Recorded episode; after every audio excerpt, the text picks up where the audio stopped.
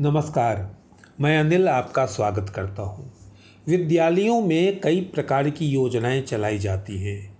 तो आइए उन्हीं योजनाओं का अंत विश्लेषण करते हुए सुनते हैं आज का एपिसोड उच्चतर उद्देश्य के पतनशील परिणाम के रूप में रह गई हैं विद्यालयों की छात्र कल्याण योजनाएँ। विद्यालयों में छात्र छात्राओं को आकर्षित करने के लिए अनेक प्रकार की योजनाएँ चलाई जाती हैं। मध्याह्न भोजन, पुस्तक राशि, पोशाक राशि, छात्रवृत्ति, नैपकिन, साइकिल, किशोरी स्वास्थ्य, प्रोत्साहन राशि आदि। एक आंकड़े के अनुसार विद्यालय में पढ़ने वाले प्रत्येक छात्र पर लगभग 8,500 का वार्षिक खर्च आता है। इस खर्च का उद्देश्य गरीब छात्र छात्राओं को विद्यालय की ओर आकर्षित करके शिक्षा की मुख्य धारा से जोड़ना है। वर्तमान जनगणना के पहले तक भारत की आधी से कुछ ही अधिक आबादी का साक्षर होना वैश्विक पैमाने पर लज्जा का विषय बना हुआ था।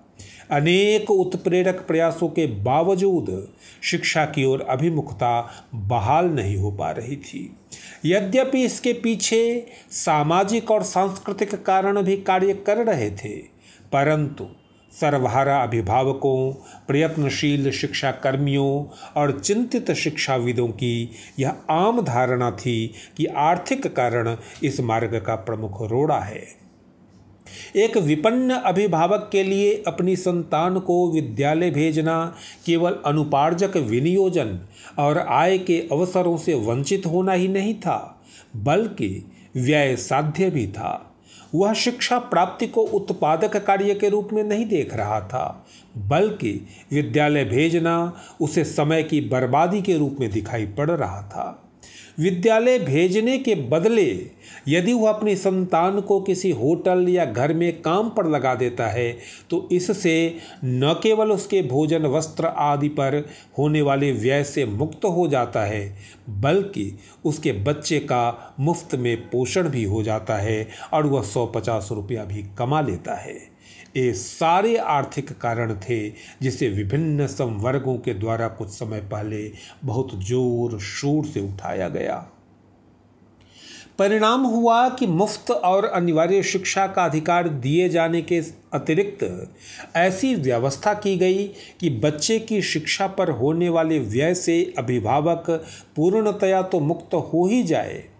इसके अलावा छात्र छात्राओं को छात्रवृत्ति के नाम पर कुछ नकद राशि भी उपलब्ध कराई जाए, जिससे सर्वहारा समूह के अभिभावकों को घर में कुछ आय आती हुई प्रतीत हो और शिक्षा प्राप्ति उत्पादक विनियोजन के रूप में आभासित हो। इसी अनेक आयामी उद्देश्य की पूर्ति के लिए मध्यान्ह भोजन, पोशाक योजना, पुस्तक वितरण, साइकिल योजना, नैपकिन योजना, छात्रवृत्ति, प्रोत्साहन राशि आदि अनेक योजनाएँ चलाई गई। प्रारंभ में इनमें से अनेक योजनाओं में विद्यालयों के माध्यम से विभाग वस्तु उपलब्ध कराता था। जैसे पुस्तक, साइकिल, मध्याह्न भोजन आदि। और अन्य योजनाओं के रूप में नकद राशि प्रदान करता था, जिससे छात्र अपनी अन्य ज़रूरतों को पूरा कर सके। बाद में चलकर धीरे धीरे सारी योजनाओं का मुद्रीकरण कर दिया गया। अर्थात सारी योजनाओं के लिए वस्तु के बदले नकद पैसा दिया जाने लगा मध्याह्न भोजन को छोड़कर। अब तो मध्यान्ह भोजन के लिए भी नकद राशि प्रदान किए जाने की चर्चा चल रही है।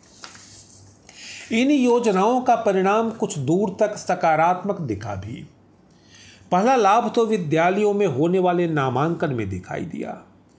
कुछ दिन पहले तक जिन विद्यालयों में बमुश्किल पचास साठ प्रतिशत बच्चे नामांकन लेते थे, उन्हीं विद्यालयों में अब नब्बे प्रतिशत से अधिक छात्र नामांकित तो होने लगे।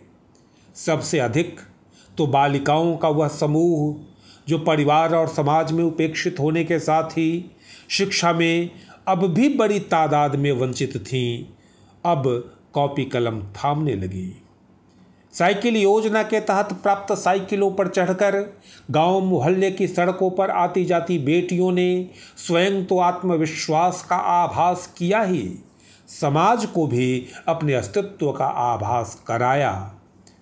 मुफ़्त पुस्तक वितरण योजना के कारण हिंदुस्तान के बहुसंख्यक वंचित समाज के बच्चों ने कौतूहल के साथ किताबों के पन्नों को पहली बार पलटा।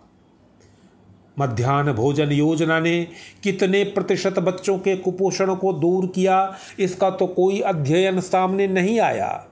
मगर एक ही पंक्ति में बैठकर जब सवर्णों और महादलितों के बच्चे, महादलित महिला के हाथों बने भोजन को एक साथ बैठकर खाने लगे तो सामाजिक जातीय सामंजस्य के एक नए युग की पृष्ठभूमि विद्यालय के प्रांगण में निर्मित होने लगी। लबोलुआब यह कि विद्यालयों में प्रारंभ की गई विभिन्न प्रकार की योजनाओं ने प्रारंभिक तौर पर न केवल छात्रों अभिभावकों के अनाकर्षण की चिंता को दूर कर दिया, बल्कि इससे आगे बढ़कर छात्र छात्राओं की पोषण संबंधी और सामाजिक आवश्यकताओं को भी संबोधित किया। परंतु शीघ्र ही इसके दुष्परिणाम भी प्रकट होने लगे। जिस मध्यान्ह भोजन की महत्वाकांक्षी योजना को, बच्चे बच्चियों की पोषाहार संबंधी ज़रूरतों को पूरा करने और जातीय श्रेणियों में विभत्स रूप से विभक्त समाज में सामंजस्य स्थापित करने के उद्देश्य से शुरू किया गया था।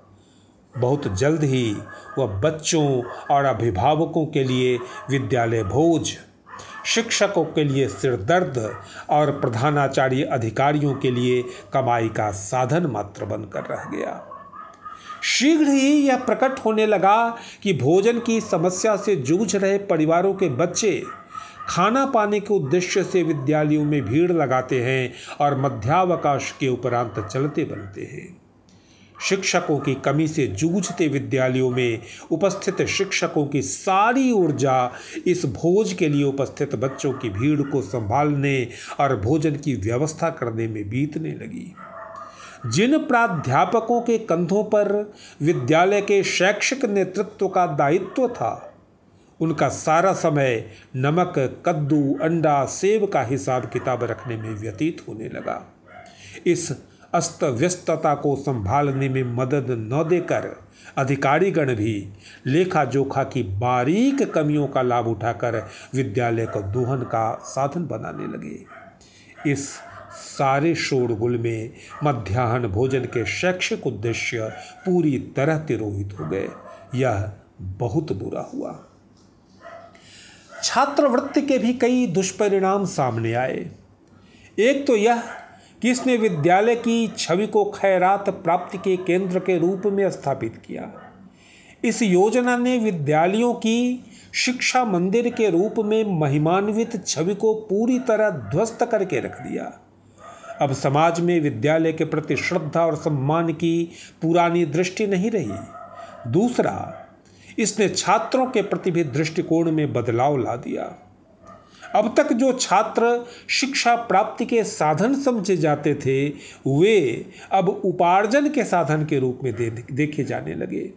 इसी उपार्जन के उद्देश्य से अनेक अभिभावकों ने एक ही बच्चे का नामांकन अनेक विद्यालयों में कराया। इसके अलावा इस योजना से संबंधित निरंतर परिवर्तित आदेशों ने शिक्षकों की नीयत को तो कटघरे में खड़ा ही कर दिया, उन्हें अपमान और हिंसा का शिकार भी बनाया।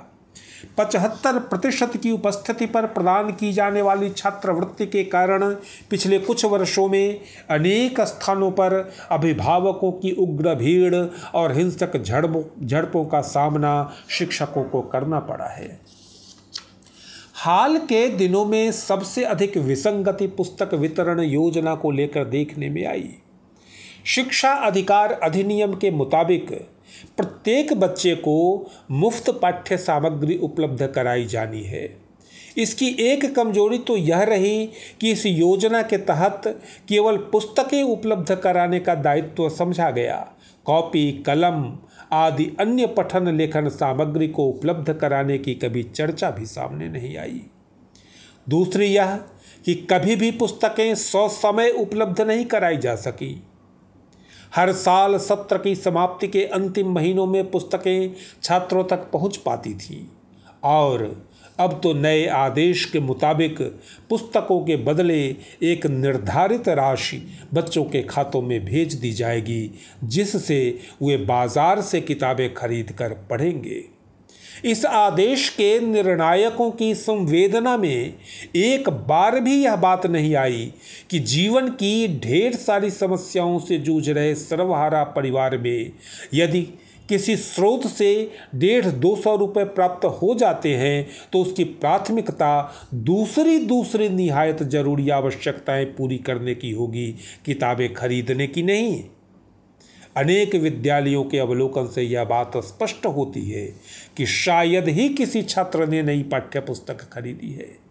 जिन छात्र छात्राओं के पास पुस्तकें उपलब्ध हैं वे विद्यालयों द्वारा प्रदान की गई पिछले वर्ष की पुस्तकें हैं या किसी पुराने छात्र की हैं।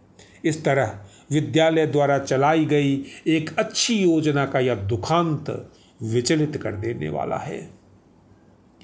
कोई भी परिवर्तनकारी योजना युगीन संदर्भों को संबोधित करती है और तत्कालीन आवश्यकताओं की पूर्ति करती है। परंतु कुछ ही दिनों के बाद जब उस युगीन आवश्यकता की पूर्ति काफ़ी हद तक हो जाती है तो आवश्यकता के नए आयाम प्रकट होने लगते हैं।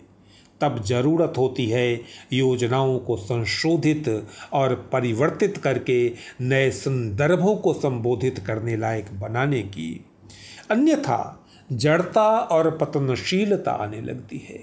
यह उसी प्रकार है जैसे हम नवजात बच्चे को तब तक हगीज पहनाते हैं जब तक उसमें बोध विकसित नहीं हो जाता है। बच्चे में थोड़ा सा बोध विकसित होते ही उसे टॉयलेट जाना सिखाने लगते हैं और फिर हगीज पूरी तरह हटाकर पैंट पहनाकर घुमाने लगते हैं। तब एक अवस्था आती है जब बच्चा खुद पैंट पहनने लगता है और उसे पहने बिना नहीं रह पाता है। सहायता मूलक योजनाओं का भी लक्ष्य यही होना चाहिए। विद्यालयों में चलाई जाने वाली योजनाओं के साथ भी यही होना चाहिए था। लेकिन हुआ नहीं। पहले जिस उन, जिन उद्देश्यों से अभिप्रेरित होकर अभिभावक अपने बच्चे को होटल या घर में काम के लिए भेजते थे, उन्हीं उद्देश्यों की पूर्ति के लिए अब वे उसे विद्यालय भेजने लगे। उद्देश्य वही रहा, केवल उद्देश्य की पूर्ति का स्रोत बदल गया। इसके साथ ही स्कूल जाने वाले बच्चे को अब बाल मजदूर नहीं कहेंगे, छात्र कहेंगे। अर्थात उद्देश्य बदलने के बदले केवल नाम बदल कर रह गया है। विद्यालयों के छात्रों को आकर्षित करने की प्राथमिक आवश्यकता के पूर्त हो जाने के उपरांत अगली आवश्यकता, शैक्षिक आवश्यकता को आत्मसात करने की क्षमता को संबोधित करने में असमर्थता के कारण ये योजनाएँ जड़ हो गईं और अब तो सड़ रही हैं। पूर्वा पछिया के किसी झोंके में उसकी दुर्गंध रह रह कर महसूस की जाती है। कुल मिलाकर कहा जा सकता है कि विद्यालयों में संचालित होने वाली विभिन्न योजनाओं ने अपने प्रारंभिक चरण में कुछ शैक्षिक और सामाजिक उद्देश्यों को अवश्य हासिल किया, परंतु बहुत जल्द ही अपने महत्तर लक्ष्यों तक पहुँच पाने में ये योजनाएँ असमर्थ होने लगी।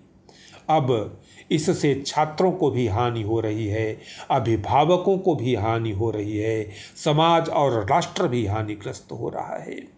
विद्यालयों की शैक्षिक भूमिका धूमिल होकर मुफ़्त बाल लाभार्थ केंद्र के रूप में स्थापित हो गई है। यह चिंता का विषय है। तो आज यहीं रुकते हैं।